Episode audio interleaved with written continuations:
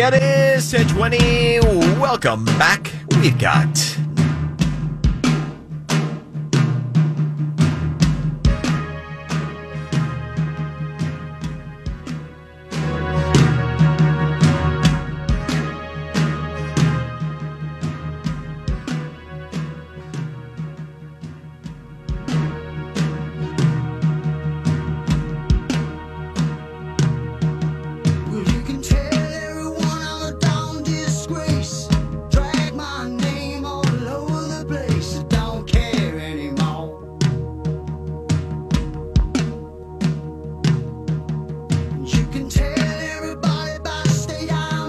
it is 1021. We got Natalie with a trending story. Hey, Natalie. Hey there, Brian.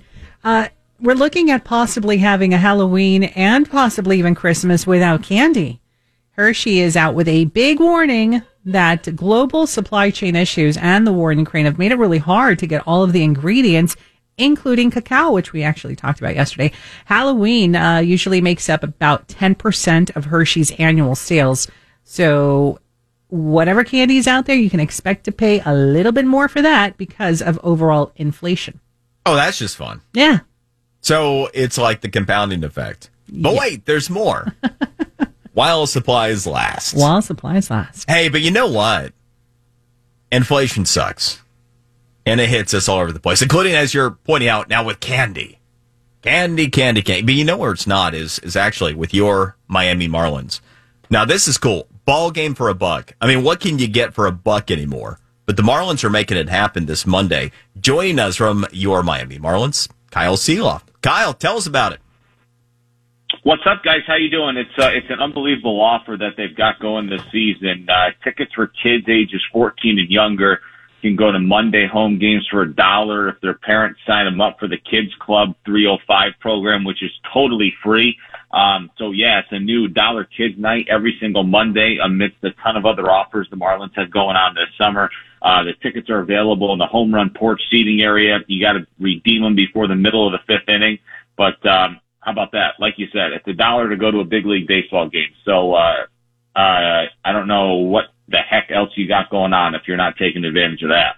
No kidding. It's amazing. You go to marlins.com slash offers, marlins.com slash offers. Again, a buck for all kids, 14 and under on Mondays. That is super cool. Hey, Kyle, while we got you, talk a little baseball here. I've been kind of fascinated by the way that the trade deadline largely has not played out as we head towards uh, Sunday's deadline here. We have the added wild card in, in the each league. Do you think that's contributing to very little movement right now? Yeah, I think so. And I think there are teams that are trying to figure out if they're contenders or if they're pretenders, if they're three or four or five games back. And I think the Marlins are one of them. Uh, if you want to be totally honest in that regard, the Marlins kind of play tonight. They got the best pitcher in baseball on the mound. They're five games out of a wild card spot. Are they contending or are they pretending? Are they good enough to make a run in September? Or is this an opportunity with assets in your back pocket to trade some of these pieces, but not in an effort to rebuild, but in an effort to improve in areas that you need improvement?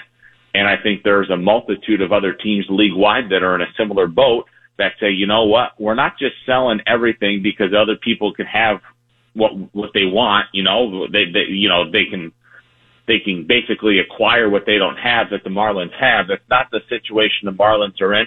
Maybe as opposed to years past, where it's hey, we got three or four really good players. We're going to try to get a bunch of prospects, and we'll see where it goes from there. It's not the case. The Marlins have deficiencies. They have holes in their lineup. They have holes defensively, and they have really, really good players that they could potentially sell off here at the deadline and an opportunity and an effort to maximize some of those lineups and help some of those deficiencies that they currently have. Kyle, how big of a deal has Jazz and his injury situation factored in not only to where the Marlins sit, as you mentioned, five games out of a playoff spot right now, but also decisions that might be made by the organization coming up on Sunday? Um, an interesting question. I think Jazz is a very unique and talented young player. He is marketable. He is within reason the face of the franchise in that regard from a marketing standpoint, and he has really thrust himself into the spotlight league wide. Sandy Alcantara's the best pitcher in all of Major League Baseball, and the Marlins sorely miss guys like Brian Anderson. They're going to miss Garrett Cooper. They've missed Jon Berti, who led the league in stolen bases. Um, Jazz is not the one key cog that makes the whole thing go. Um, and I don't mean that to be disrespectful, but Jazz was having a really, really nice season. He has um, a unique ability to be quite the spark plug, and there's a few of those other guys around league wide. Uh, and Jazz is definitely missed, but I think it's important that we remember how much some of these other guys are missed too that haven't been in the lineup for a few days or a few weeks now. All good points. So you got to imagine that the dam is going to break. You are going to see a bunch of deals peeled off here pretty quick, right? I would imagine so. I think many people league wide are waiting to see what happens with Juan Soto. I mean, if this guy gets dealt from DC, somebody is going to have to cough up three or four of their top prospects and not like prospects like five through nine. It's going to be like your first, second, third, and fourth overall best prospects in your system. And who knows what somebody may also say, you what, you, if you want them, you're also going to give us a couple of big leaguers. It's going to, uh, big leaguers, excuse me. It's going to be unprecedented if he does get dealt. Um, there has been speculation that Shohei Ohtani could get dealt and that the Los Angeles Angels of Anaheim are listening to deals for Ohtani. Those are the two biggest stars in today's game, in addition to Mike Trout, who seemingly is not going anywhere.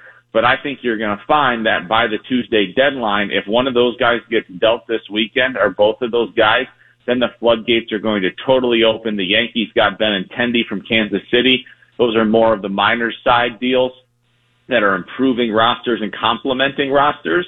But I think we could have a lot of action and a lot of movement in a hurry. If two of today's stars are just one of them, Soto probably more likely than Ohtani gets dealt here in the coming days.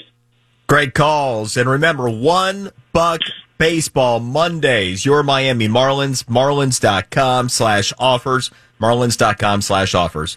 Kyle Sielaff from the Marlins. Appreciate it, Kyle. Good talking with you. Uh, all right, guys. Have a great day. Have a good weekend. See ya. Congresswoman Maria Elvira Salazar next here in the Brian Mudd Show, News Radio 610, WIOD.